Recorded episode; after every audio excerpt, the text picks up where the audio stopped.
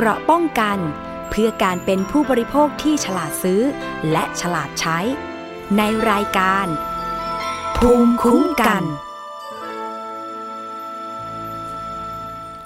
สวัสดีค่ะ คุณผู้ฟังต้อนรับเข้าสู่รายการภูมิคุ้มกันรายการเพื่อผู้บริโภคค่ะ พบกับดิฉัน อภิคณาบุราริศค่ะ เวลาเดิมนะคะ คุณผู้ฟังก็สามารถรับฟัง แล้วก็ดาวน์โหลดรายการได้ที่ www thai pbs podcast com นะคะ หรือว่าแอปพลิเคชัน Thai PBS Radio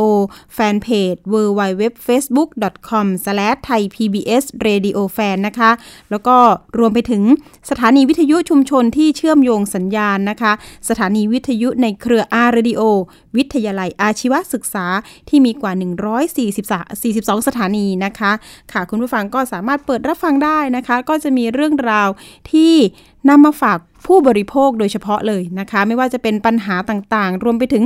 สินค้านะคะ บ้านที่อยู่อาศัยรวมไปถึงการลงทุนด้วยนะคะ คุณผู้ฟัง วันนี้เนี่ยดิฉันมีเรื่องเตือนภัยเรื่องแชร์ลูกโซ่มาฝากค่ะ คุณผู้ฟังก็จริง ๆ แล้วเรื่องแชร์เนี่ยมีมานานมากเลยนะคะ โอ้โห ตรงนี้เนี่ยจะต้องรู้เท่าทันค่ะ คุณผู้ฟัง การลงทุนเนี่ย การที่จะได้ผลกำไรมากๆเนี่ยต้องระวังให้ดีนะคะ เพราะว่าแชร์ลูกโซ่เนี่ยเออมันก็จะเป็นลักษณะว่าอะสูบเงินจากเราแหละนะคะ รวมถึงเราจะต้องไปชักชวนคนมาต่อต่อต่อต่อแม้ว่าจะมีผลกำไรคอมมิชชั่นเนี่ยมาหลอกล่อนะคะ ก็ตอนนี้เนี่ยมีข่าวใหญ่ ๆ หลายข่าวเลยนะคะ ไม่ว่าจะเป็นเรื่องของแชร์นะคะ แชร์เรื่องของการลงทุน สกุลเงินต่างประเทศ อย่างเช่นดัง ๆ เลยก็คือ forex 3D นะคะ แต่ตอนนี้เนี่ยทาง DSI เนี่ยเขาก็ทำคดีอยู่นะคะ สอบปากคำผู้เสียหายไปกว่า 8,000 ปากแล้วนะคะ หรือว่า 8,000 คนนั่นเองนะคะ ความเสียหายเนี่ยเป็นพันพันล้านนะคะ แล้วก็รวมไปถึงบ้านแชร์ต่างๆ เนี่ยก็เขาเรียกว่าเรื่องของแชร์ออนไลน์เนาะจริง ๆ ก็รู้จักกันผ่าน Facebook ผ่านอินเทอร์เน็ตกันทั้งนั้นเลย นะคะ เดี๋ยวเราไปอัปเดตเรื่องของแชร์ Forex 3D กันนิดนึงนะคะ เพราะว่าล่าสุดเลยเนี่ยทางกรมสอบสวนคดีพิเศษก็มีการถแถลงคดีความคืบหน้านะคะ กรณีหลอกลวงให้ลงทุนซื้อขายอัตราแลกเปลี่ยน สกุลเงินต่างประเทศ ตรงนี้เลยนะคะ กระทรวงยุติธรรมเนี่ยก็มีการรับคดีนี้เป็นคดีพิเศษ เพราะว่าความเสียหายเนี่ยเกินร้อยล้านบาทอยู่แล้วนะคะ รวมไปถึงผู้เสียหายทั่วประเทศ นับว่าเป็นคดีที่มีผู้เสียหายมาก นะคะ8,000กว่าคนนะคะคุณผู้ฟัง แล้วทีนี้เนี่ยกรณีนี้นะคะมันมีการออกหมายจับผู้บริหารนะคะที่ชื่อว่านายอภิรักษ์โกธินะคะขออภัยแล้วก็กับพวกนะคะเว็บไซต์ที่เอามาหลอกลวงเนี่ยก็คือ w w w facebook 3d.com นะคะ เป็นช่องทางที่นำมาหลอกลวงโฆษณาชักชวนประชาชนทั่วไปให้นำเงินมาลงทุนซื้อขาย อัตราแลกเปลี่ยนสกุลเงินต่างประเทศ หรือว่าเรียกกันว่า forex นะคะ โดยเสนอผลกำไรตอบแทนในอัตราร้อยละ 60-80นะคะของเงินผลกำไรที่ได้จากการเทรด forex นั่นเองนะคะ แล้วก็มีการประกันเงินต้นที่ร่วมลงทุนไปด้วยร้อยละ 100 เรียกว่า 100%นั่นแหละค่ะ มีการรับประกัน 100%ว่า ถ้าคุณเอาเงินมาลงทุนกับเขาเนี่ย ก็คือจะได้ผลกำไรร้อยเปอร์เซ็นต์นะคะ มันก็เลยมีทั้ง นักธุรกิจนะคะ รวมไปถึงวงการดารานะคะ ก็เอาเงินมาลงทุนที่นี่ด้วยนะคะ แต่ล่าสุดเลย DSI เนี่ยก็มีการออกหมายจับเพิ่มเติมนิดนึงนะคะว่ามีผู้ต้องหาเนี่ย ก่อนหน้านี้มีการยึดทรัพย์ไปแล้วบางส่วนนะ แล้วล่าสุดเนี่ยพนักงานสอบสวนพิเศษ คดีพิเศษเนี่ยนะคะ ก็มีการดำเนินการออกหมายจับนายอภิรักษ์ที่หลบหนีไปต่างประเทศ แล้วก็ดำเนินการแจ้งข้อกล่าวหาแก่บุคคลและนิติบุคคลที่ร่วมกระทำความผิดรวมจำนวน 4 รายนะคะ ส่วนกรณีที่มีส่วนเกี่ยวข้องกับนายอภิรักษ์เนี่ยแล้วก็มีการรับทรัพย์สินที่เกี่ยวข้องกับการกระทำความผิด ได้ดำเนินการสำหรับความผิดตามพระราชบัญญัติป้องกันและปราบปรามการฟอกเงินพศ 2542 นะคะ โดยคณะพนักงานสอบสวนคดีพิเศษเนี่ยได้ทำการแยกสำนวนการสอบสวนคดีพิเศษเป็นอีกคดีหนึ่งนะคะ เพื่อถือว่าเป็นคดีพิเศษตามพระราชบัญญัติการสอบสวนคดีพิเศษ พศ 2547 นะคะ ต่อเนื่องหรือว่าเกี่ยวพันกับคดีพิเศษเลขที่ 153ทับ2562 นะคะ อันหนึ่งก็คือว่าทางกรมคดีพิเศษเนี่ยได้ตั้งคณะทำงานพิเศษ เพื่อเร่งรัดคดีติดตามจับกลุ่มตัวผู้ต้องหา ตามหมายจับที่หลบหนีไปอยู่ ทั้งในประเทศแล้วก็ต่างประเทศ แต่อันนี้ต้องมาตามกันเลยค่ะว่า จะมีการจับตัวนายอภิรักษ์ได้หรือเปล่านะคะ เพราะว่าช่วงแรก ๆ เลยก็หนีไปต่างประเทศแล้วว่าอย่างนั้นนะคะ ตอนนี้ก็ยังตามตัวไม่เจอ มีข่าวนะคะว่านายอภิรักษ์แอบเข้าประเทศไทย แต่อันนี้เรายังไม่รู้ว่าเป็นข่าวลือหรือเปล่านะคะ ต้องเช็คข่าวกัน แล้วก็เดี๋ยวเรามาติดตามเรื่องแชร์ลูกโซ่ forex 3D เนี่ยอาทิตย์หน้านะคะ จะมีการเชิญทางโฆษกของ DSI เนี่ยมาพูดคุยเรื่องนี้นะคะ แบบละเอียดเลยนะคะ มาติดตามกันใครที่เป็นผู้เสียหายที่ยังรออยู่ ตอนนี้ยังไม่มีใครได้เงินคืนนะคะ เพราะว่าเพิ่งส่งสำนวนฟ้องนะคะอ่าอันนี้แหละค่ะ ก็ต้องมาตามกันนะ เพราะว่าแต่ละคนเนี่ยไม่ใช่ลงแค่หลักหมื่นนะคะ หลักแสนหลักล้านนะคะ นอกจากนี้นะ สมัยนี้เนี่ยมันมีเรื่องของแชร์บ้านต่างๆนะคะ ทางรายการสถานีประชาชนหรือว่าไทย PBS เนี่ยก็มีการเตือนภัยกันอยู่นะคะ ไม่ว่าจะเป็นเรื่องของล่าสุดเลยนะคะ บ้านเเดี๋ยวต้องดูก่อน มีหลายบ้านเหลือเกินค่ะคุณฟัง แชร์กินดอกนะคะ พากันไปร้องเรียนที่กองปราบปรามนะคะ แต่กองปราบปรามบอกว่า ถ้าเป็นคดีลงทุนเนี่ยต้องไปที่ตำรวจปอสนะคะหรือว่าปราบปรามทางเศรษฐกิจที่อยู่แถวแถวสีลม มีหลายคนแหละค่ะที่เดินทางไปที่กองปราบปรามนะคะ แต่ทีนี้เนี่ยก็มีการแนะนำแหละค่ะว่าปอสดีกว่า เพราะว่าตรงเลยนะคะ ดิฉันก็ประสานให้ผู้เสียหายหลายคนแล้วเช่นกัน ล่าสุดเดี๋ยวเรามีการนำเสนอก็จะมีบ้านบ้านวริศรา อันนี้บอกว่าสูญเงินไปกว่า 100 ล้านบาทนะคะ แล้วก็ทางภาคอีสานนี่ก็จะมีที่จังหวัด บุรีรัมย์ชัยภูมินะคะ อันนี้บ้านแม่พิมมี่ว่าอย่างนั้น บ้านแจกดอกพิมมี่อันนี้แหละค่ะนะคะ มีการเสนอผลกำไรเนี่ยมันมันมากเกินไปอะค่ะคุณฟังต้องต้องระวังให้ดีนะคะ เขาบอกว่าหากลงทุน 1 0 0 0 0แสนบาท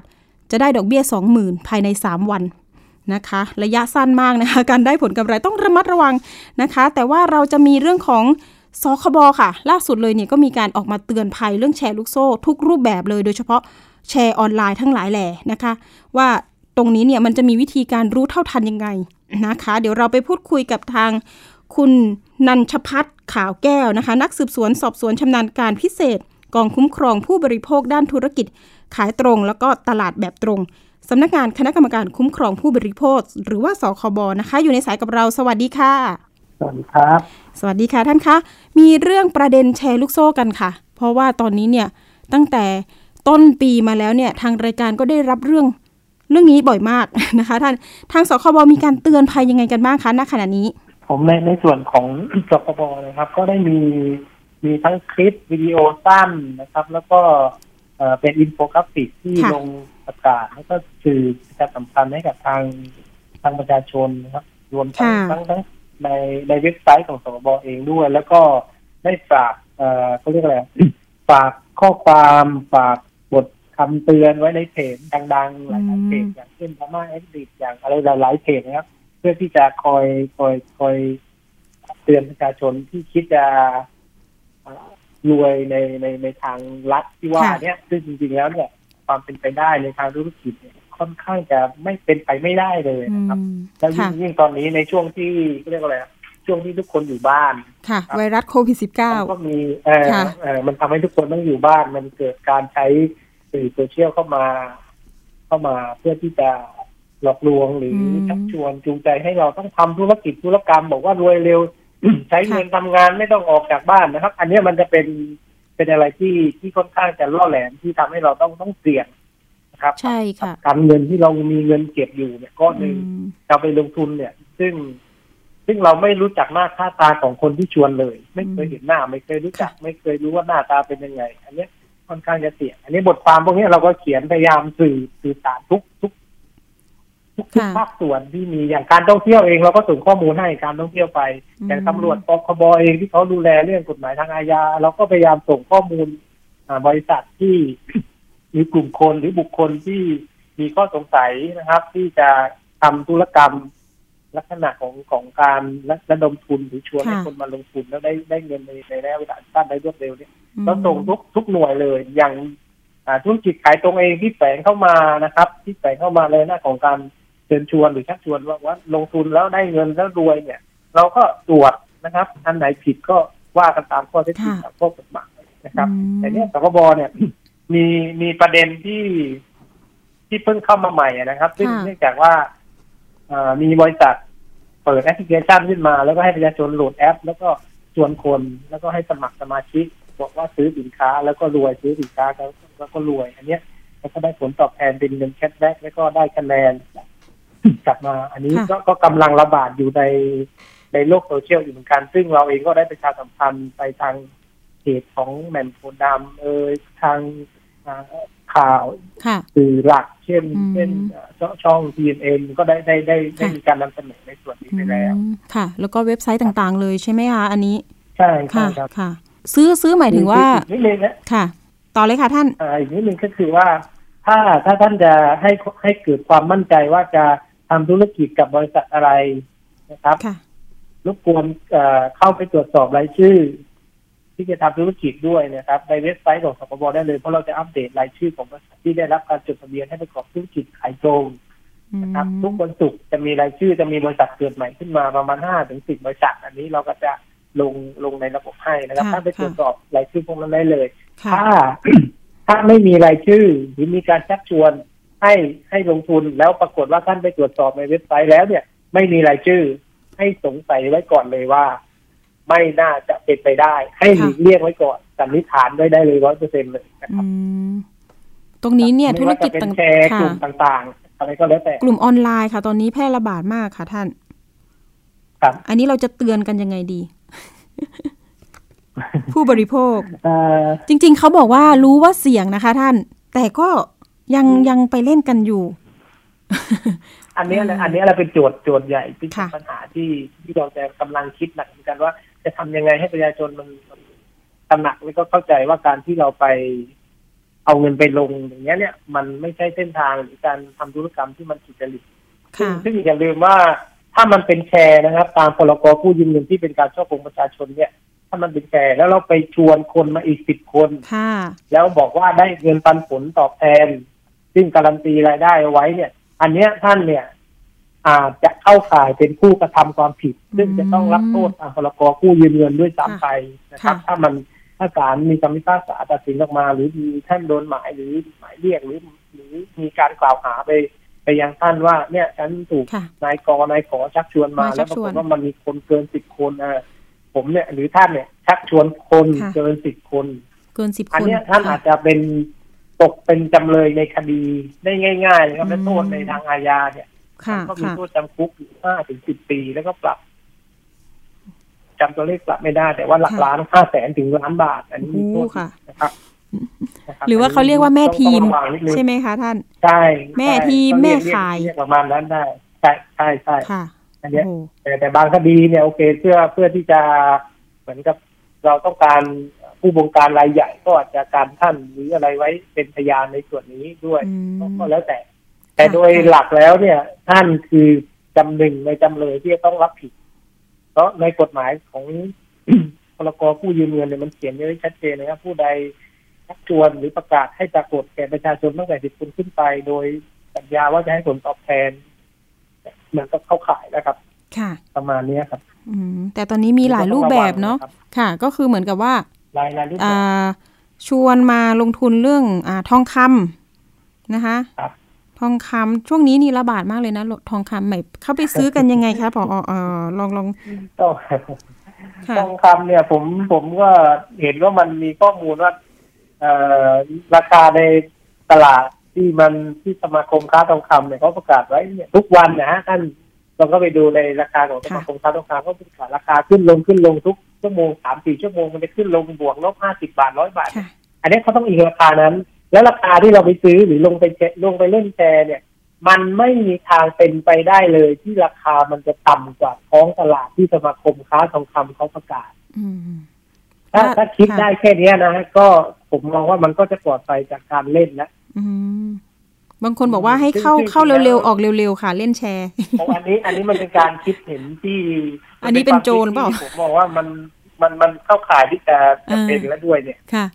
คุณเป็นผู้ก่อเหตุซะเองหรือเปล่าอะไรอย่างนี้นะคะ รู้สึกจะรู้ช่องทางเยอะ อืมช่องทางเป็นคนที่รู้ช่องทางที่จะกระทำความผิดซะเองเนี่ยแล้วเวลาเกิดความเสียหายสมมติเข้าแล้วออกไม่ทันอย่างเงี้ยแล้วก็จะมาร้องเรียนว่าเฮ้ยฉันเป็นผู้เสียหายด้วยส่วนหนึ่งแล้วจะเรียกร้องเงินในส่วนตรงนั้นที่ฉันเสียหายคืนกลับมาให้ฉันด้วยหน่วยงานรัฐหน่วยงานรัฐต้องจัดการทุนนั้นนี่ซึ่งอันเนี้ยผมบอกเลยว่าหน่วยงานรัฐก็อยากจะช่วยนะครับ เพียงแต่ว่า ถ้ามันเกิดขึ้นแล้วเนี่ยไอ้เงินที่มัน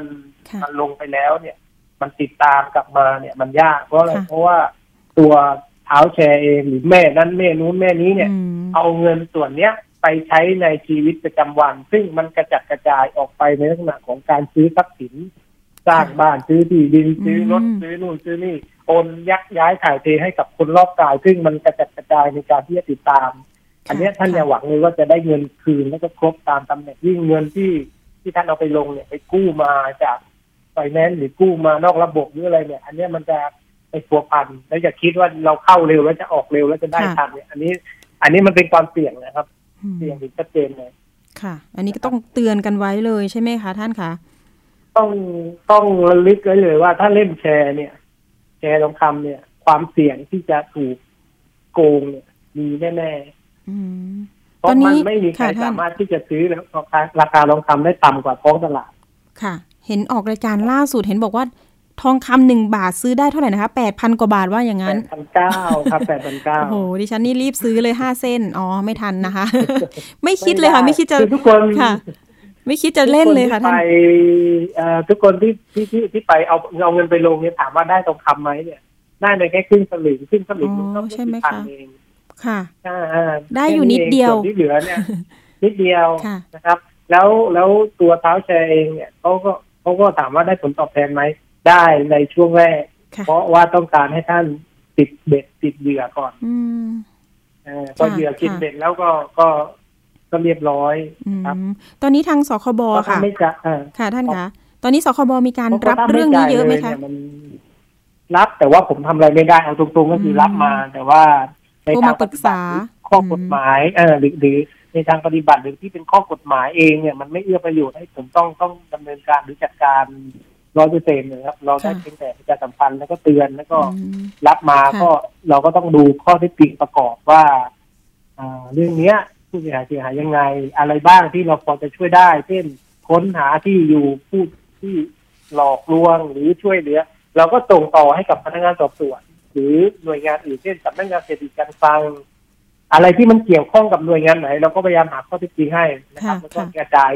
กระจายข้อมูลไปให้เขาดำเนินการตามอำนาจหน้าที่ แต่ในส่วนผมเพื่อนไม่เกี่ยวกับผมเนี่ยอืมก็ดำเนินการตามตามถ้ามันถ้ามันเป็นบริษัทขายตรงแล้วไปทำในลักษณะที่เป็นเป็นแชร์ลูกโซ่อันนี้ผมก็จะจัดการกับกลุ่มบริษัทนี้ก่อนอืมนะครับ ค่ะ ก็ถ้าเกิดช่องทางที่ถูกต้องเลยเนี่ย บริษัทที่ขายตรงหรือว่าจะทำธุรกิจทางด้านคล้ายๆ แบบนี้เนี่ย มันจะต้องมีสินค้าครับถูกไหมคะ มีที่ตั้งอย่างชัดเจนใช่ไหมคะเอ่อใช่ใช่อยากให้ท่านแนะนำเรื่องของก็ต้ชัดเจนอยากอยากให้ท่านแนะนำเรื่องของการมาจดทะเบียนกันนิดนึงอันนี้มีขั้นตอนหรือว่าความยากง่ายยังไงไหมคะจดทะเบียนขายตรงในตัวค่ะเรื่องอ่าอ่าในในเรื่องของการจดทะเบียนเนี่ยตอนนี้มันมีเรื่องการจดทะเบียน ออนไลน์นะครับ ระบบดิจิทัลของรัฐบาล ซึ่งซึ่งท่านสามารถท่านสามารถยื่นแสดงตัวตนเอกสารเนี่ยผ่านระบบได้เลย ท่านอยู่บ้านท่านก็ยื่นผ่านระบบนี้ได้เลยนะครับอืมจดทะเบียนมัเป็ผ่านอศูอนนย์ไลรับน์คำขอ อ่าศูนย์รับคำขอของรัฐบาลเลย ซึ่งค่ะสามารถที่จะอัปโหลดเอกสารแล้วก็มามามาโปรดที่สำนักงานได้เลย ผมก็จะรับเรื่องท่านเพราะมันจะเด้งขึ้นมาหน้าจอที่ที่เราเข้าดูอยู่ครับค่ะค่ะอันนี้ก็อีกช่องทางหนึ่งนะครับ ส่วนอีกช่องทางหนึ่งถ้าท่านไม่มั่นใจหรืออะไรก็ก็เดินหรือโทรศัพท์เข้ามาที่ยังสำนักงานได้ ค่ะ หรือ หรือจะเข้าไปดูข้อมูลในในการรับจดทะเบียนผ่านเว็บไซต์ของเราก็ได้ หรือเพจของกองเราก็ได้กองคุ้มครองผู้พวกด้านธุรกิจขายตรงและตลาดค่ะตรงอันนี้จะมีรายละเอียดว่าท่านต้องเตรียมเอกสารอะไรบ้างอืมครับค่ะ ค่ะนะครับสุดท้ายนี้อยากให้ใช้ช่องทางช่องทางการการการอ่าเขาเรียกค่ะเอ่อออนไลน์ให้มากที่สุดออนไลน์ใรรับดีกว่าจดช่วงนี้ ระบบนะครับใช่ครับช่วงโควิดนี่เดี๋ยวนี้เนี่ยการใช้ออนไลน์ คือตอนนี้ผู้สูงอายุก็หันมาใช้นี่หัดเล่นกันเป็นกันหมดแล้วนะคะครับเริ่มจะเป็นกันหมดแล้วออนไลน์นะคะอ่าครับโควิดนี่ก็บางทีดีอย่างเสียอย่างนะคะ ท่านเนาะอะเดี๋ยวสุดท้ายนี้อยากให้ท่านเตือนภัยผู้บริโภคนิดนึงเกี่ยวกับเรื่องแชร์ลูกโซ่ค่ะ ว่าเราอย่าไปหลงกลหรือว่าควรจะรู้เท่าทันยังไงค่ะท่าน ครับผมสุดท้ายก็อยากจะฝากเตือนประชาชนนะครับว่าอย่าง ย้อนกลับไปดูเมื่อสามสิบปีที่แล้วเนี่ย เรื่องแชร์ออนแชร์แชร์แชร์ลูกโซ่เนี่ยมันก็มากับที่เรารู้จักหรือแชร์แม่ชม้อยค่ะถูกครับตอนนี้มัแม่ก็มพัณีฒนาการมาเรื่อยๆตอนเนี้ยค่ะมันก็มาอยู่ในออนไลน์ระบบออนไลน์แล้วค่ะนี่อะไรที่ที่ที่เขาเรียกว่าอะไรล่ะ มันมันเป็นไปไม่ได้จริง ๆ เนี่ย เราก็อย่าอย่าอย่าฝืนเลย เราเราไม่รู้จริงอะไรที่เราไม่รู้จริงเกี่ยวกับเรื่องการเงินเนี่ยผมอยากให้หยุด เพราะมันเสี่ยงค่ะ เพราะทุกวันนี้ทุกวันทุกวันนี้ทุกคนมันก็หาเงินยากพออยู่แล้วในช่วงโควิด เวลาเราเอาเงินไปลงแล้วมันเสียไปง่ายเนี่ยมันจะคือทำให้เราเสียกำลังใจแล้วก็ครอบครัวอะไรมันก็พัวพันกันไปหมดนะครับ บางรายเนี่ยสามีไปลงภรรยาไม่ทราบหรือภรรยาไปลงสามีไม่ทราบ อันนี้มันก็ก็เกิดมาทราบทีหลังมันก็เกิดการทะเลาะเบาะแว้งกัน ก็อยากจะฝากว่า ผมอยากจะมองว่าอะไรที่มันเหลือเชื่อเนี่ย ผมอยากจะเตือนว่าให้คิดไว้ก่อนเลยว่ามันเหลือเชื่อมันเป็นไปไม่ได้ ก็ก็ฝากเตือนประชาชนนะครับถ้ามีอะไรก็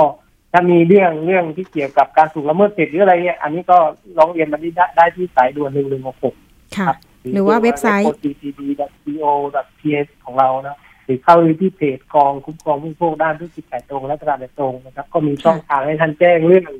ก็ร้องเรียนแล้วก็สอบถามข้อปัญหาในเรื่องการถูกของและระเบียบจากผู้ประกอบธุรกิจ อันนี้ก็รับหมดครับ ค่ะ ได้ค่ะ วันนี้ก็เป็นประโยชน์ต่อผู้บริโภคกันอย่างชัดเจนนะคะ วันนี้ขอบคุณทางคุณนันชพัฒน์ขาวแก้วนะคะ นักสืบสวนสอบสวนชำนาญการพิเศษกองคุ้มครอง ผู้บริโภคด้านธุรกิจขายตรง และตลาดแบบตรงนะคะ สคบขอบคุณมากนะคะท่านคะสวัสดีค่ะยินดีครับ สวัสดีครับ สวัสดีค่ะ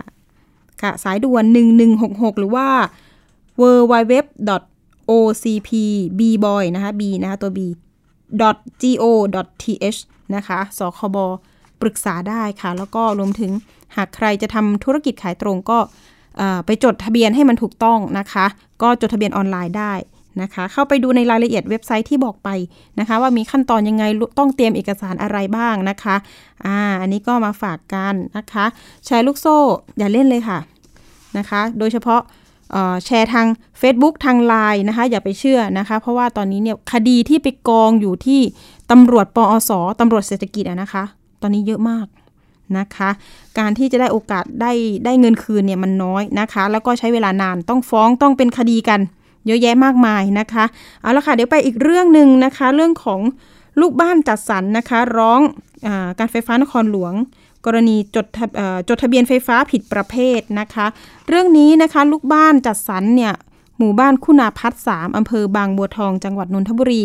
ร้องการไฟฟ้านครหลวงจดประเภทการใช้ไฟฟ้าผิดประเภทจาก 1.2 เป็น 2.1.2 นะคะ โดยลูกบ้านจัดสรรอ้างว่าทราบภายหลังนะคะ ไม่ได้รับการเยียวยานะคะ ไฟฟ้าในช่วงโควิด -19 นะคะ จากกรณีดังกล่าวลูกบ้านจัดสรรจึงอยากทราบนะคะ ถึงมาตรการเยียวยาของการไฟฟ้าหลังต้องจ่ายค่าไฟฟ้า ผิดประเภทมานานกว่า 9 ปี เดี๋ยวเรามีสกู๊ปข่าวเรื่องนี้ค่ะ ลูกบ้านจัดสรรหมู่บ้านคุณาพัฒสามอำเภอบางบัวทอง จังหวัดนนทบุรีนำบินค่าไฟฟ้าร้องต่อทีมข่าวไทย PBS หลังช่วงสถานการณ์โควิด -19 ทำให้ทราบว่าโครงการหมู่บ้านไม่ได้รับมาตรการช่วยเหลือค่าไฟฟ้า เนื่องจากทั้งหมู่บ้านถูกจดประเภทการใช้ไฟฟ้าเป็น 2.1.2 ซึ่งเป็นประเภทกิจการขนาดเล็กสำหรับการใช้ไฟฟ้าประกอบธุรกิจ รวมกับที่อยู่อาศัย จึงทำให้ลูกบ้านทั้งหมดไม่ได้รับการช่วยเหลือค่าไฟฟ้า นี่จึงทำให้ลูกบ้านจัดสรรทราบว่า ที่ผ่านมาตลอด 9 ปีโครงการหมู่บ้านมีการจดประเภทการใช้ไฟฟ้าผิดประเภท แทนที่จะเป็น 1.2 ประเภทบ้านที่อยู่อาศัย พี่ก็เห็นแล้วล่ะยอดมันพุ่งขึ้นมาเป็น 2,000 กว่า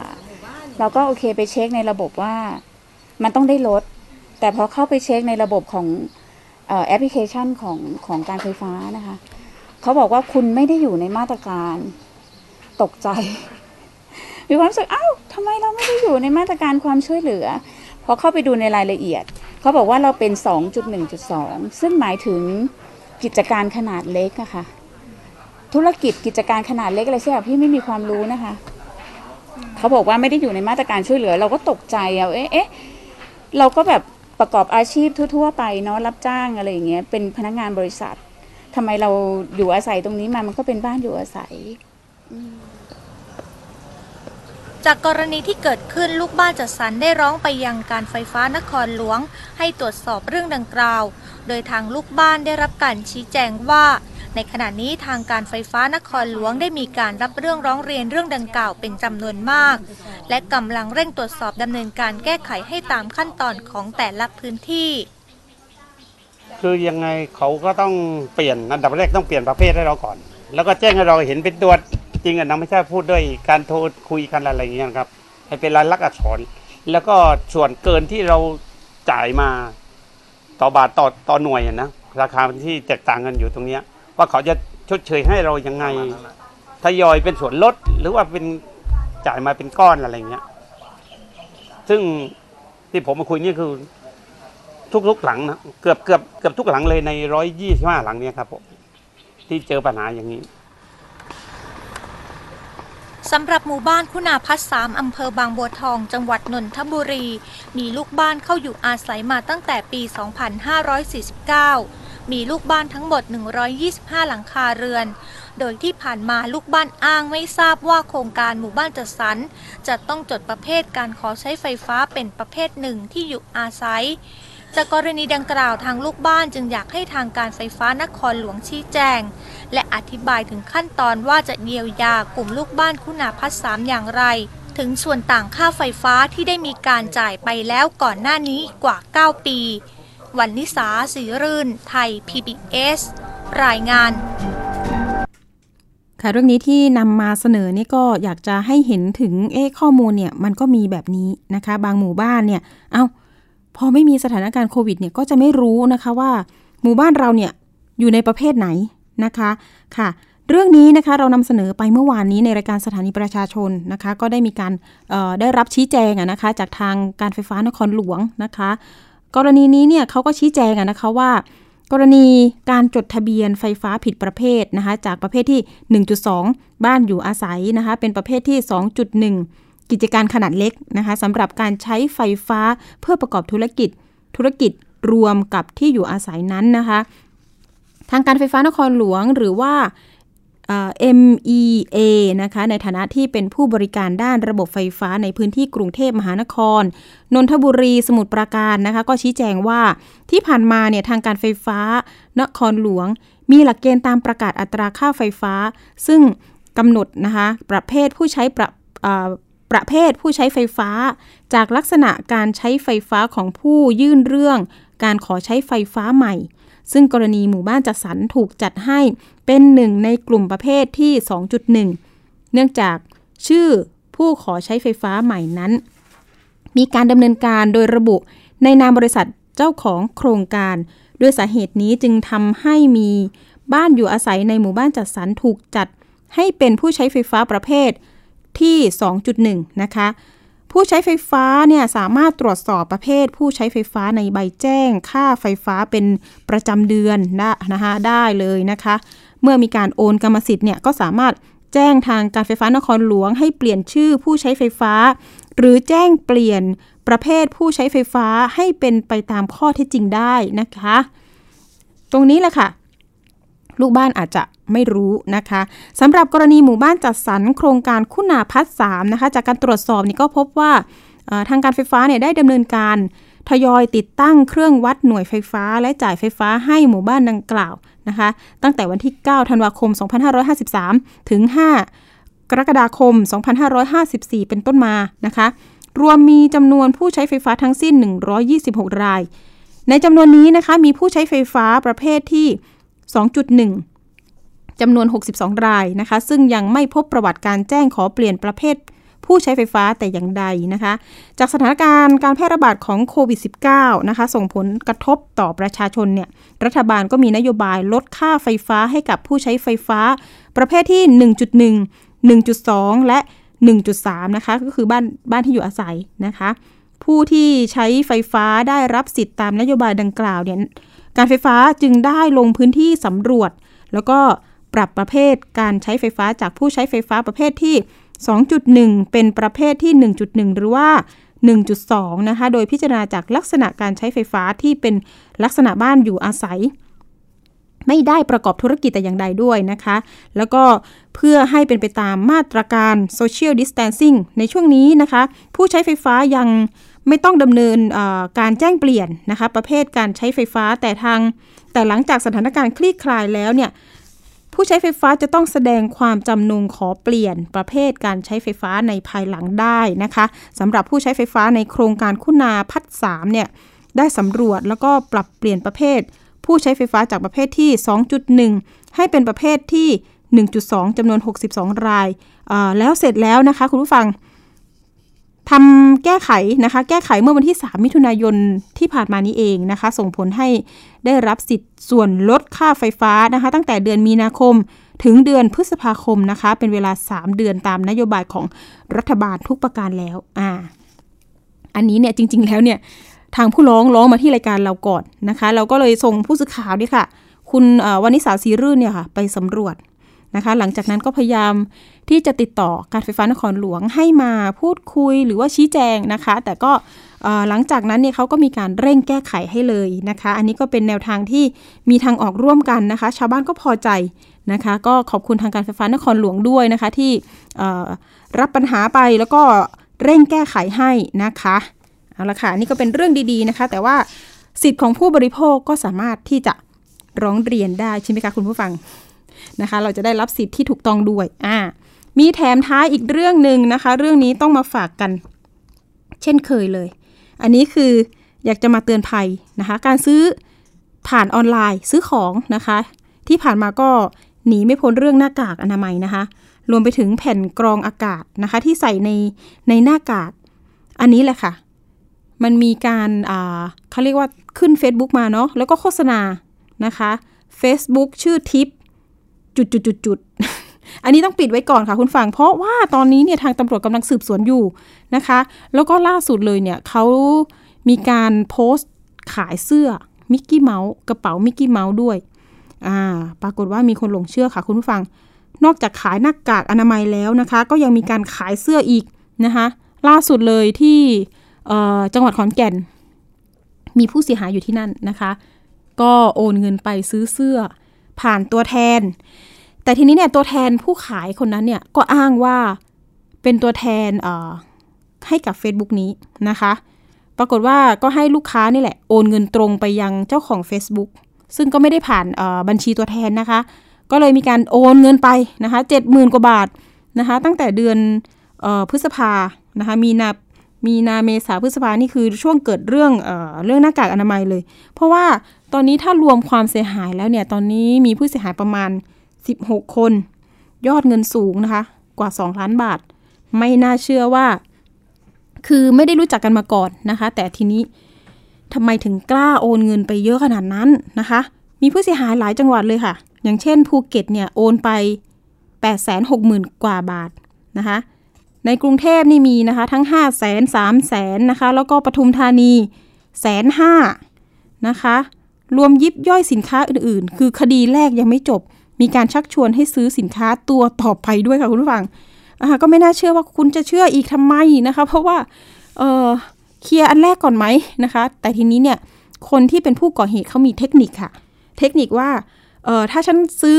ถ้าเธอซื้ออันนี้ได้เนี่ยฉันจะได้กำไรจากตรงนี้นะ แล้วฉันก็จะเอาเงินเนี่ย มาปิดยอดให้เธอ เอาซะงงั้น ทางผู้เสียหายก็ไม่มีทางเลือกเขาก็บอกว่า ก็อยากได้เงินเงินยอดเก่าคืนเป็นหลักแสนนะคะ แต่ปรากฏว่าก็ยอมเสียเงินไปอีกสองหมื่นโอ้ยฉันจะเจ็บปวด คือบางทีเราสัมภาษณ์ไปก็คือหน้าหน้าคือเราก็เครียดไปตามเขานะคะ คุณผู้ฟัง แต่ทีนี้เนี่ยเราก็อยากจะเตือนภัยคุณผู้ฟังนะคะว่า อย่าเชื่อในเรื่องของการโอนเงินไปก่อน แล้วจะได้สินค้า โดยเฉพาะหลัก หมื่นหลักแสนนะคะ ตอนนี้มีผู้เสียหายเนี่ยทั่วประเทศเลยนะคะ เพราะว่าก่อนหน้านี้นะคะ ดิฉันก็มีเคสที่ไม่ว่าจะซื้อเทมโพลีนนะคะ เครื่องเล่นกระโดดของเด็กๆนะคะ อันนั้นราคา 999 บาท ปรากฏก็ไม่ได้สินค้านะคะ แล้วก็ตามต่อมาเป็นเรื่องของกล่องรองเท้า รวมไปถึงเขาเรียกว่า หมอนยางพาราที่นอนยางพารานะคะ ตอนนี้เนี่ย ก็พากันไปร้องมูลนิธิเพื่อผู้บริโภคแล้วนะคะ แล้วก็เดี๋ยวล่าสุดเนี่ยจะมีการไปร้องที่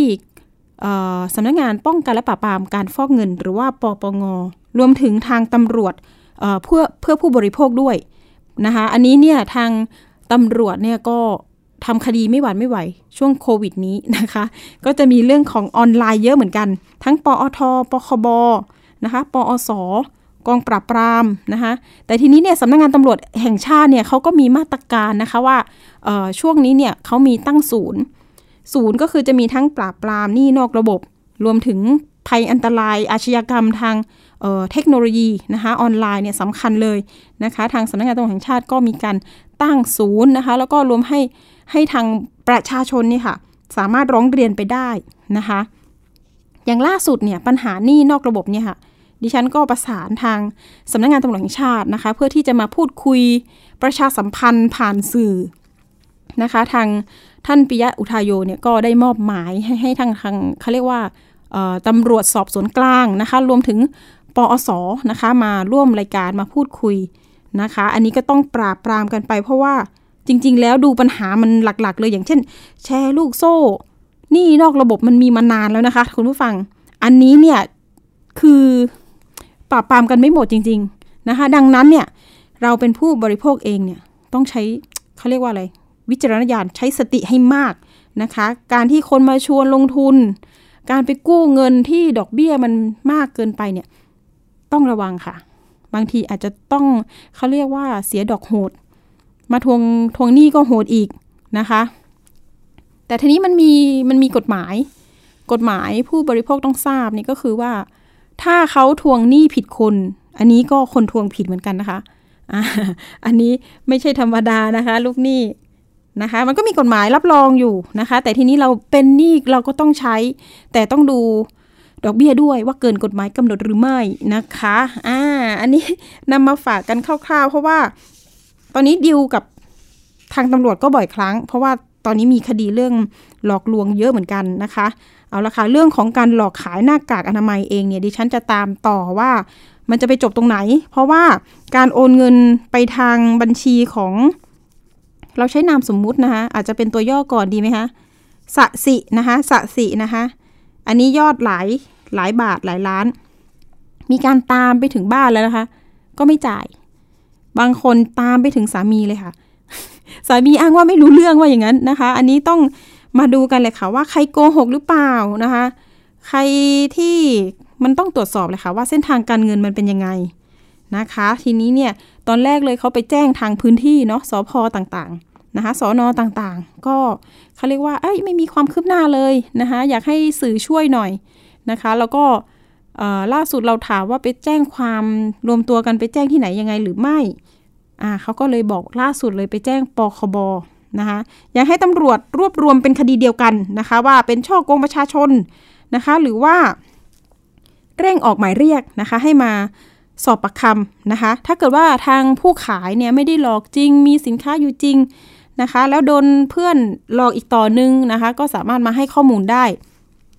ก็ไม่แน่นะคะตำรวจอาจจะกันเป็นพยานก็ได้นะคะ คุณผู้ฟัง อันนี้อาชีช่องไปหรือเปล่านะคะ ไม่เป็นไรค่ะ มันอยู่ที่ พยานหลักฐานนะคะอ่าอันนี้มาฝากกันเพราะว่า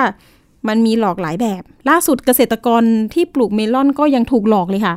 เมลอนนี่นะคะเกษตรกรนี่เรานำเสนอไปเมื่อวานนี้โอ้โหน่าเห็นใจนะ คือมันมีพ่อค้าเร่มาอ้างว่าเป็นพ่อค้าคนกลาง ขับรถกระบะนะคะมีระแนงมาเลย มารับซื้อถึงสวน ไม่ใช่สวนเดียวค่ะ คุณฟัง หลอกไปหลายสวนเลยนะคะ รวมถึงจังหวัดใกล้เคียงนะคะ จุดพิกัดที่ถูกหลอกกันเนี่ยจะเป็นที่สักแก้วอ่าแล้วก็ล่าสุดเห็นว่ามีข่าวนะคะว่าไปหลอกตามพื้นที่อื่นๆด้วยใกล้ ๆ กับสากแก้วอ่าอันนี้อาจารย์ประเมศอินทรชุมนุมเนี่ยก็แนะนำนะคะว่าเอ่อต้องดูพฤติการนะคะบางทีเนี่ยเขาเขาร้องเรียนว่าตำรวจเนี่ยมองว่าเป็นคดีแพ่ง แต่ทีนี้ทางอธิบดีอายการ สำนักงงานคดีอาญาธนบุรี หรือว่าอาจารย์ประเมศนี่ก็บอกว่า ต้องดูที่พฤติการว่าเขาไปหลอกคนมากน้อยแค่ไหนนะคะ แล้วรวมกลุ่มกันได้หรือไม่ หากรวมกลุ่มกันได้นะคะ ดูหลักฐานเลยค่ะว่าเออมันมีความเชื่อมโยงยังไง มันสามารถเป็นช่อโกงได้นะคะ อันนี้ก็ฝากไปยังตำรวจว่าช่วยดูคดีนี้ให้หน่อยนะคะ เพราะว่าน่าเห็นใจเกษตรกรกัน ช่วงนี้ก็ลำบากลำบนกันเหลือเกินนะคะ ก็จริง ๆ แล้วคนที่มาหลอกน่าจะเห็นใจกันบ้างนะ อ่าเอาเงินมาคืนเขาเถอะนะคะ เอาละค่ะอ่าเดี๋ยวช่วงต่อไปนะคะ เราจะไปพบกับช่วงของคิดก่อนเชื่อกับดรแก้ว กังสดานอัมภัยนักพิษวิทยา และคุณชนาทิพย์ไพรพงศ์นะคะ วันนี้เสนอตอนแว่นตาใช้งาน หน้าอุปกรณ์กำเนิดแสงต่างๆ ช่วยป้องกันตาจากอันตรายของแสงสีน้ำเงินจริงหรือไม่ไปติดตามค่ะ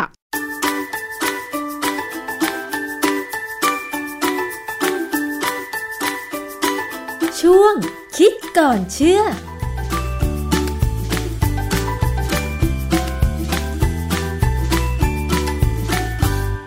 บกันในช่วงคิดก่อนเชื่อกับ ดรแก้วกังสดานนภัยนักพิษวิทยากับดิฉันชนาทิพย์ไพรพงษ์เช่นเคยนะคะ ในรายการภูมิคุ้มกัน รายการเพื่อผู้บริโภคค่ะ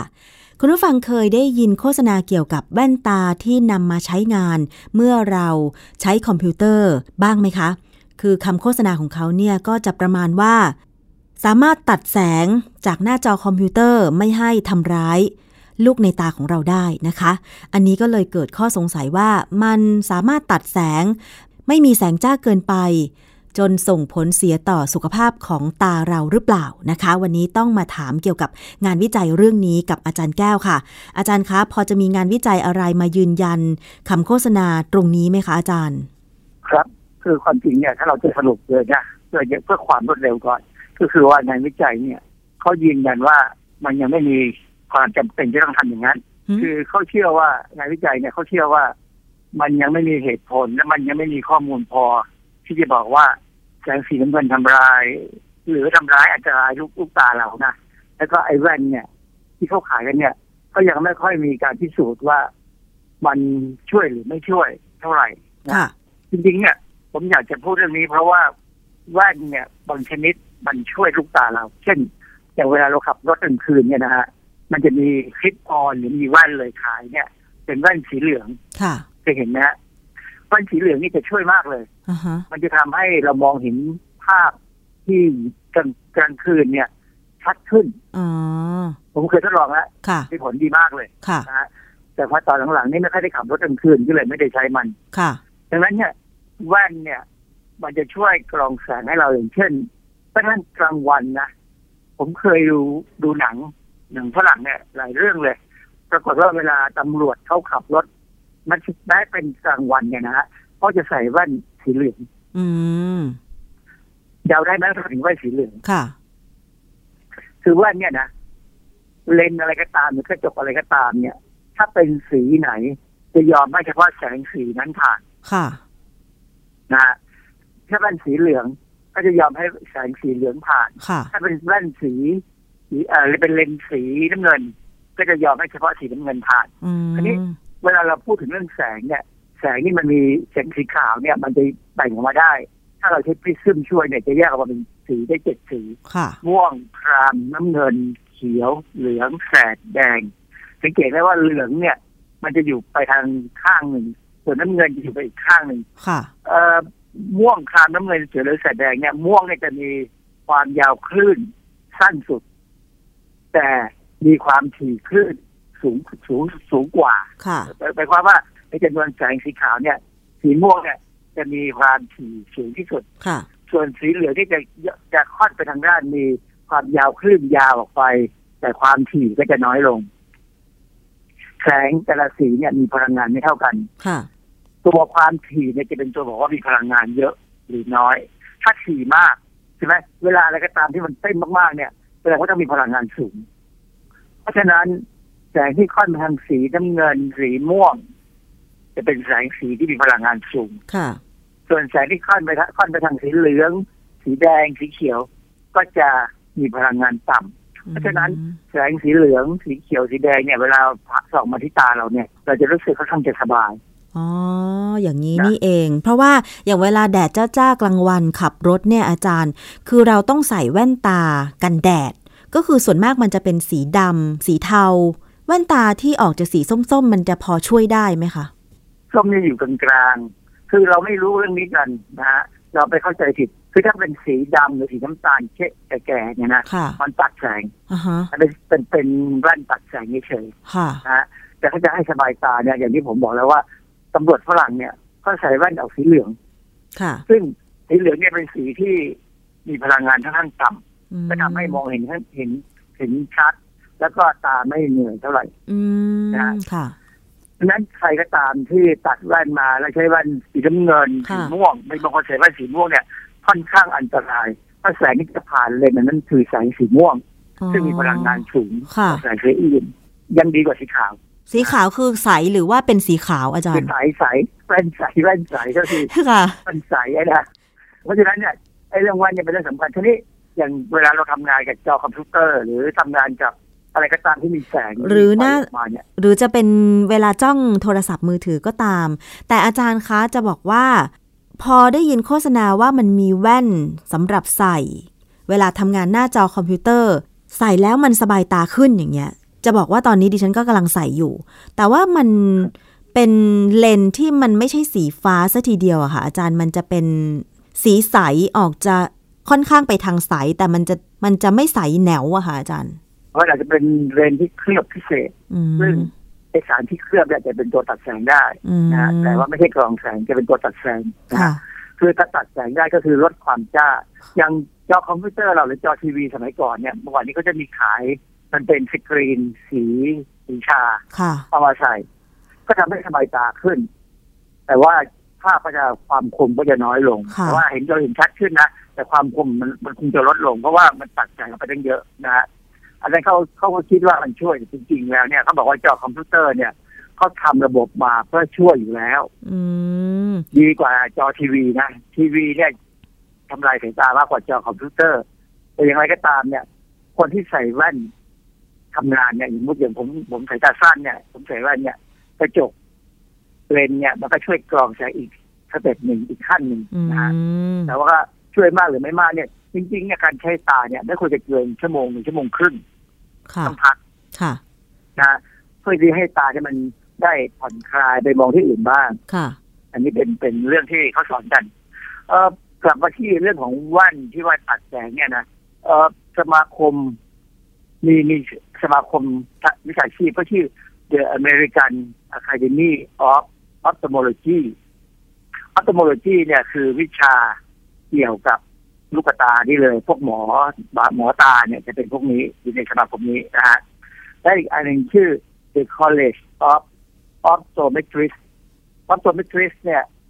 ภาษาไทยใช้คำว่านักทัศนมาตรค่ะ นักทัศนมาตรเนี่ยมันเป็นหลักเป็นวิชาสาขาหนึ่งนะที่เขามีสอนกันในมหาวิทยาลัยอ๋อบางแห่งเท่านั้นเองค่ะไม่ใช่ทุกแห่งนะค่ะมีแค่ไม่กี่แห่ง เพราะว่าอะไร เพราะว่าค่าเรียนแพงมากโอ้ทำไมอะคะอาจารย์พอจบไปแล้วก็ไปทำงานตัดแว่น คือถ้าร้านร้านตัดแว่นเนี่ยนะถ้าเป็นร้านธรรมดาธรรมดาใครๆก็มาทำมันเป็นคนมาตัดแว่นมาดูมาเอาเวทเลนส์มาลองให้เราเนี่ยนะแล้วก็ค่ะตัดแว่นออกมาเนี่ยนะคุณจะมีปัญหาเลยทำไมว่าคะ อาจจะพอมองเห็นแต่ไม่ชัดหรือไม่คม หรืออาจจะใส่แล้วปวดหัวเพราะตาเอียง แต่ถ้าเป็นนักทัศนมาตรเนี่ยเขาจะเรียนรู้วิธีการใช้อุปกรณ์ต่างๆมา แล้วเขาจะมีความรู้ที่จะดูว่าตาเราควรจะเป็นยังไง หรือว่าเขาจะเขาจะเปลี่ยนเลนส์ให้เราเวลาเราวัดเลนส์เนี่ยนะค่ะจะสามารถทำให้พอตัดปุ๊บออกมาเนี่ยใช้ได้เป๊ะเลยต่างกันเยอะ เพราะฉะนั้นถ้าจะตัดแว่นเนี่ยนะถ้าเป็นไปได้เนี่ย ไปร้านที่ดีนักทัศนมาตรอืมจะตัดได้ออกมาได้เป๊ะเลยแล้วก็เราจะไม่เหนื่อยแล้วก็ได้จริงๆให้ได้นานอืม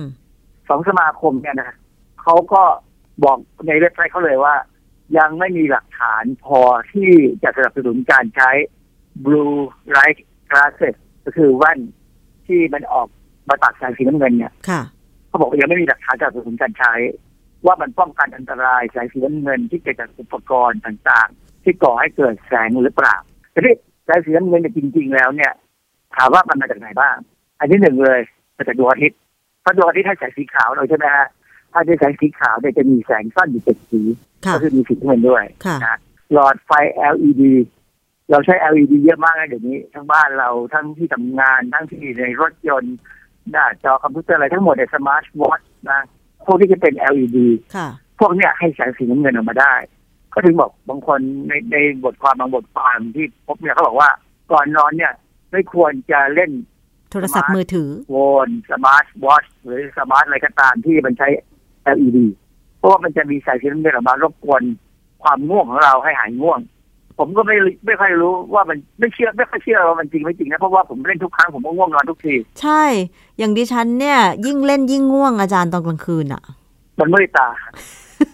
นะฮะ คือจริงๆเนี่ยแสงสีน้ำเงินเนี่ยเขาบอกว่ามันมีสองประเภท เป็นแสงสีน้ำเงินที่ดี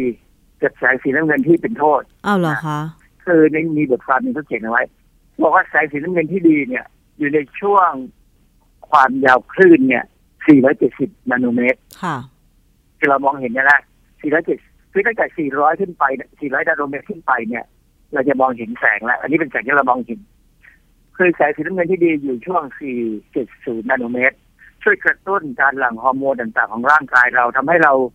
ควรจะทำอะไรต่ออะไรตามเวลาที่ควรจะเป็น คือมันไปกระตุ้นนาฬิกาชีวิตเราค่ะว่าช่วงนี้ต้องกินนะช่วงนี้ต้องนอนนะช่วงนี้ต้องเข้าห้องน้ำให้ร่างกายได้ดำเนินไปตามปกติค่ะ470นะ แต่ว่าถ้าเป็นแสงสีน้ำเงินที่เป็นโทษเนี่ย ก็อยู่ในช่วงคลื่นที่ 415 ถึง 455 นาโนเมตร ซึ่งต่ำลงมา ค่ะใช่ไหมพอต่ำลงมาเนี่ย พลังงานจะสูงกว่า แสงมันจะจ้ากว่าหรือยังไงคะอาจารย์เพราะมันจ้ากว่า พลังงานจะสูงกว่า จะถามว่าจ้าไหมมันก็เป็นสีน้ำเงิน ก็อาคงจ้ามันแต่มันจะมีพลังงานสูงทำให้จอประสาทตาเราเนี่ยค่อยๆเสื่อม ถ้าเราโดนไปมากๆเนี่ยนะคือตาก็จะเริ่มเหนื่อยด้วยแหละ ถ้าเราดูไอ้พวกนี้มากๆนะฮะมีงานวิจัยอยู่เรื่องงานอยู่ในวารสาร BMJ Open Ophthalmology ในปี 2018 เนี่ยเขาให้ความรู้ว่าแสงสีน้ำเงินที่อยู่ในช่วง 400ถึง500นาโนเมตร เนี่ยเขาเชื่อเลยบอกว่าช่วง 440 นาโนเมตร เป็นช่วงก่ออันตราย 440 เนี่ยเป็นช่วงที่สั้นกว่า มีความยาวขึ้นสั้นกว่า 470 เพราะนั้น 440 เนี่ยก็จะอยู่ในช่วงที่ก่ออันตรายได้ ดังนั้นเนี่ย มันน่าสงสัยไหมเวลาเราเห็นหลอดไฟเนี่ยค่ะเราไม่รู้เลยว่า LED ที่เขาขายเราเนี่ย มันปล่อยแสงสีน้ำเงินออกมา บ้างอยู่เหมือนกันเนี่ยมันเป็น 470 หรือ 440 มันจะมีมาตรฐานของมันเหรอคะอาจารย์ จริงๆ มันควรจะมีถ้าเป็นความปลอดภัยของของผู้บริโภคค่ะแต่ว่าผมไม่เคยเจอเหมือนกันว่ามีใครพูดถึงเรื่องนี้เพิ่งมาอ่านบทความต่างๆ เนี่ยเลยเออมีความรู้สึกว่า เออมันก็มีเหตุผลนะถ้าเราจะบังคับให้คนที่ผลิตหลอดไฟเนี่ย บอกเลยว่าหลอดไฟนี้ให้แสงสีอะไร เพราะว่าเวลาผมมองไปที่หลอด LED เนี่ยนะถ้าผมมองมองแบบตรงๆเนี่ยผ มมักจะไมเกรนค่ะ คืออาจารย์สังเกตว่าพักหลังๆ หลอดไฟเนี่ยที่ใช้ LED ก็ตามเนี่ย รู้สึกว่ามันแสงจ้ามากกว่าเมื่อก่อนมากเลย เปรียบเทียบกับหลอดไฟเป็น warm light อะค่ะ สีเหลืองส้มๆ อะไรอย่างเงี้ยความความจริงเนี่ยนะ สี warm light ไอ้สีสีเหลืองออกเหลืองกับสีออกจ้าเขาเรียก daylight ใช่ไหมค่ะ daylight กับ warm light อะไรเนี่ย warm light เนี่ยกับ daylight เนี่ยความความสว่างเนี่ยจริงๆ มันไม่ไม่ต่างกัน อือฮึแต่แสงที่ให้ให้ออกมา มันคนละเฉดและมันคนละ wavelength ผมเข้าใจว่าคนละ wavelength นะเพราะฉะนั้นสีออกสีเหลืองเนี่ย มันควรจะทำให้ตาเราสบายและไม่มีปัญหา ค่ะ แต่ว่าคนส่วนใหญ่ไม่ชอบเหมือนมันจะไม่สว่าง มองไม่ค่อยเห็น อือฮึเออไม่สว่างถ้าให้ความจริงเนี่ย ถ้าวัดความสว่างเนี่ยตัววัดเป็นตัวบอกเลยว่ามันจะสว่างหรือไม่สว่างดังนั้นเนี่ยเป็นความเข้าใจผิดเป็นเล็กน้อยของคนไทยนะ ซึ่ง ความจริงเนี่ยอย่างที่บ้านผมเนี่ยผมซื้อ warm light มาทีไรผมโดนว่าทุกครั้งอะค่ะว่ามันทำให้บอกเห็นอะไรเป็นชัดอืลูกๆครับภรรยาที่ชอบมากเลยถ้าเป็นแสงสี daylight เพราะฉะนั้นผมก็ยอมรับผมก็ใส่แว่นดำบางทีบางทีผมต้องใส่แว่นแว่นตัดแสง ตอนที่เปิดไฟที่ซ้ำค่ะนะฮะเอ่อสรุปแล้วเนี่ย จริงๆในงานวิจัยเนี่ยเขาก็ยังไม่ถึงจะบอกว่ามันช่วยทำให้แว่นแว่นเนี่ยช่วยทำให้ตาดีขึ้นไหมอย่างเช่น งานวิจัยมีพิมพ์ในวารสารเอ่อชื่อ molecular vision ปี2016 molecular vision ก็คือเกี่ยวกับการมองเห็นเลยเนี่ยเขาให้ข้อมูลว่าแสง LED ที่ดีควรให้ความสว่างด้วยความยาวคลื่นที่ 470 ถึง 480 ไม่ใช่ 450 งานวิจัยมีแล้วแสดงว่าเราสามารถจะผลิตได้หลอด LED เนี่ย ให้ปล่อยแสงออกมาที่เท่าไหร่ เพราะว่าหลอด LED เนี่ยถ้าเรา เคยเคยดูหลอดที่มันแตกไหมไม่เคยค่ะ ถ้าวันไหนแตกวันไหนมันเสียหรือมันแตกเนี่ยนะลองดูนะมันจะเป็นแผงวงจรอิเล็กทรอนิกส์แล้วก็จะมีตัวหลอดเล็กๆนิดเดียวอะตัววงจรอิเล็กทรอนิกส์นี่แหละเป็นตัวที่จะกำหนดว่าแสงออกมาเป็นลักษณะแบบไหนค่ะ ซึ่งการทำให้ได้เว็บเล้งที่เหมาะสมเนี่ยมันอาจจะแพงกว่าเว็บเล้งที่ไม่เหมาะสมมั่งหรืออาจจะเป็นเพราะว่าคนชอบเว็บเล้งที่แสงจ้าๆก็ไม่รู้นะอืมมีความรู้สึกว่าชัดดี แต่จริง ๆ แล้วเนี่ย แสงที่ออกมาควรจะมีความยาวคลื่น ก็คือ 470 ถึง 480 นาโนเมตรนะคะนะซึ่งซึ่งผมว่าอันนี้เอ่อสมาคมจักษุแพทย์เนี่ยเขาก็จะลองมองพวกนี้นะแล้วก็ลองแนะนำรัฐบาลว่าควรจะกำหนดไหมเพราะว่าโรงพยาบาลหลายๆโรงพยาบาลเนี่ย คนไข้โรคตาเนี่ยเยอะมาก แล้วเวลาหมอตรวจเนี่ยนะจะต้องใช้เวลานานนานค่ะ สรุปแล้วแว่นที่โฆษณาว่าตัดแสงหรือแว่นที่ใส่ตอนทำงานกับจอคอมพิวเตอร์ ก็ยังไม่มีงานวิจัยอะไรมารับรองหรือสนับสนุนว่า มันสามารถช่วยให้สุขภาพดวงตาของเรา ไม่เสื่อมก่อนวัยอันควรได้ใช่ไหมคะอาจารย์ใช่ครับยังไม่มีใครรับรองเป็นทางการ ดังนั้นเนี่ยถ้าใครจะซื้อแว่นมาใช้กับจอคอมพิวเตอร์เนี่ย ผมแนะนำว่าลองซื้อแว่นที่เป็นเลนส์สีเหลือง ซึ่งมันจะตัดสีน้ำเงินออกไป เพราะเลนสีเหลืองจะยอมให้แสงสีเหลืองผ่านเท่านั้น ซึ่งเราทำให้เรามองเห็นได้ชัดขึ้น น่าจะทำให้ชัดขึ้นและตานี่จะล้าน้อยลงค่ะ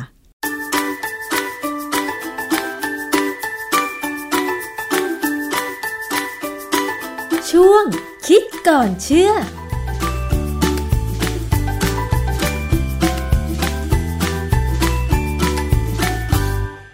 สัปดาห์นี้นะคะ เราก็มีเรื่องราวที่เป็นประโยชน์มาฝากคุณผู้ฟังนะคะ ติดตามกันได้วันพุธหน้าเวลาเดิมกับอภิคณาบุราริศได้ใหม่วันนี้ สวัสดีค่ะ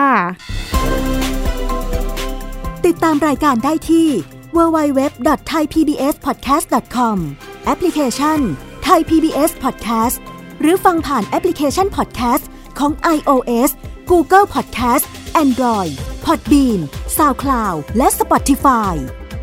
ติดตามความเคลื่อนไหวและแสดงความคิดเห็น โดยกดถูกใจทาง facebook.com/thaipbsradiofan